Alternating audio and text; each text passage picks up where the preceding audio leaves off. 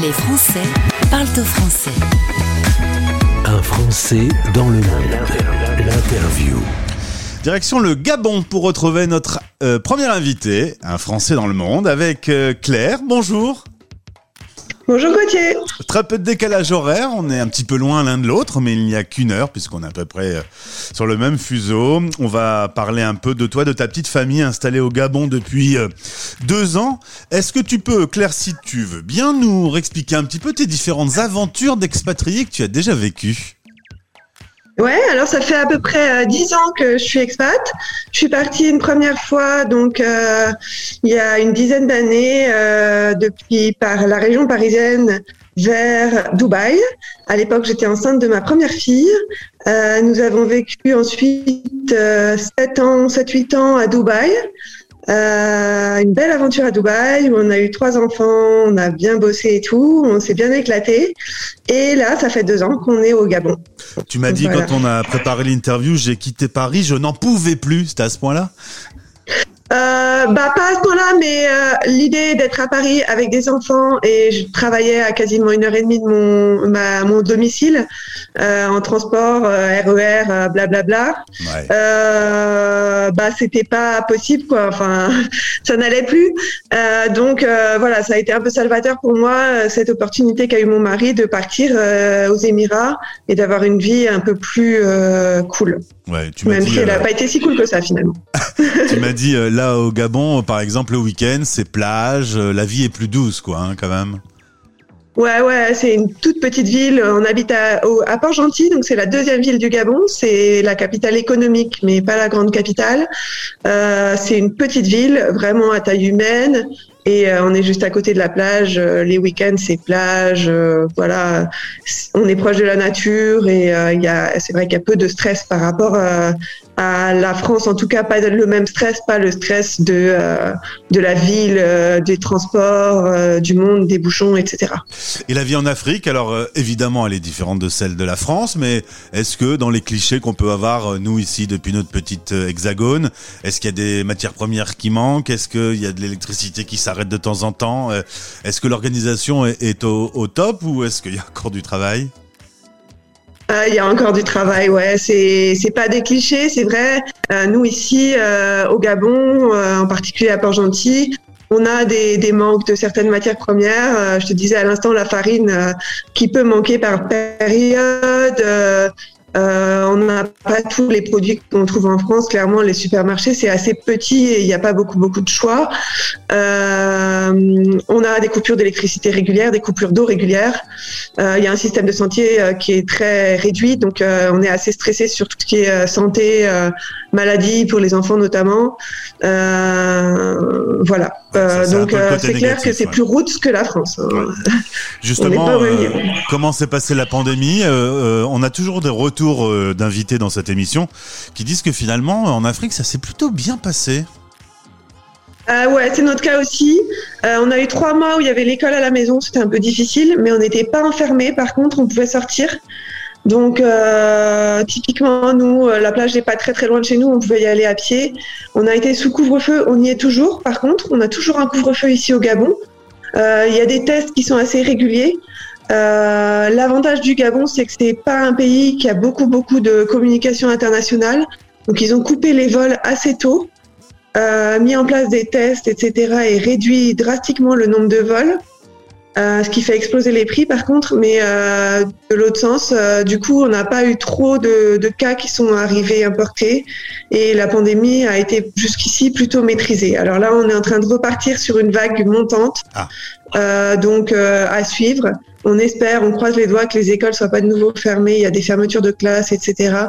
On est vigilant, mais c'est vrai que on a moins souffert, je pense, que certains autres pays, notamment l'Europe, où vous avez été enfermés euh, réellement en, confinement complet euh, pendant des mois. Donc ça a été compliqué. Mm. Claire, euh, installée avec ta famille au Gabon, tu es quand même forcément du coup loin de ta famille, avec un pays qui s'est isolé pendant la pandémie, plus de vols, plus de bateaux, et ça voulait dire que bah, la famille, on pouvait la voir qu'en virtuel. Est-ce que vous avez continué à entretenir des relations régulières avec la famille en France grâce à Internet Oui, oui, on a continué en virtuel.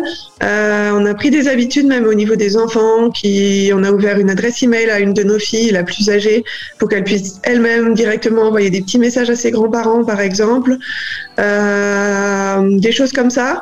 On a fait pas mal de choses en virtuel. Après, nous, on avait pris l'habitude depuis longtemps Ouais. euh, d'être, de ne rentrer qu'une fois par an, donc on rentre que l'été. Donc on a pu rentrer quand même euh, l'été, même euh, l'été précédent, pas celui-là, celui d'avant. Euh, du coup, euh, voilà, ça nous a pas énormément changé nos habitudes. C'est vrai que nos, nos parents et nos amis n'ont pas pu venir nous voir au Gabon, par contre. Ouais, c'est ça. Ça a été un peu bloqué pour tout le monde pendant un an et demi. Ouais. Euh, euh, petite question aussi, euh, on parle français, c'est un- une zone francophone. Euh, Est-ce que tu retrouves un peu de, de la culture française au Gabon? Euh, ou est-ce qu'il a fallu vraiment s'adapter à, à une autre vision de la vie? Alors non, on a quand même une, une base commune. C'est un pays français, euh, francophone, qui a été colonisé longtemps. Euh, donc euh, on a des bases communes, euh, beaucoup de chrétiens aussi, euh, etc. Euh, ils connaissent l'histoire euh, France, de France, souvent ils l'ont apprise à l'école, ils suivent un petit peu la politique française. Donc par rapport à Dubaï, euh, il y a plus de bases communes. Ouais. Par contre, c'est vrai qu'on peut se sentir plus étranger euh, parce qu'il y a vraiment une, euh, bah, déjà une différence visuelle, hein, on peut pas la nier, euh, entre les Gabonais, entre nous, et une différence aussi de mode de vie, de richesse, etc., qui fait que c'est difficile de vraiment se mélanger. Toi, ton mari et les trois enfants, vous vous êtes adaptés à, à la nourriture locale ou vous continuez à faire du steak frites? Euh, non, on s'adapte à la nourriture locale. Euh, L'import, euh, ça coûte très cher ici, donc on mange du poisson, beaucoup de poisson, et on s'adapte pas mal à, à la nourriture locale. De plus en plus, on apprend. Toi, tu as accompagné ton mari dans cette aventure d'expatriation, mais tu t'es aussi fait ton propre chemin en termes de business, puisque tu as monté ta propre société. C'est venu comment cette envie d'être chef d'entreprise? Alors, euh, bah, c'était euh, un peu une nécessité vu le contexte. Au Gabon, moi, je travaille dans l'industrie cosmétique depuis toujours. Euh, J'étais dans la recherche et développement. Et du coup, euh, clairement, euh, au Gabon, il n'y a pas d'industrie cosmétique du tout.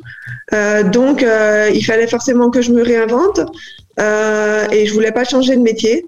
Donc, j'ai créé cette marque. Et en plus, je voulais qu'elle soit vraiment en accord avec mes valeurs d'éco-responsabilité, de respect des, des humains, etc. Donc, euh, j'ai créé Akibe, qui est une marque euh, engagée euh, localement pour l'Afrique, mais aussi qui est vendue aussi en France.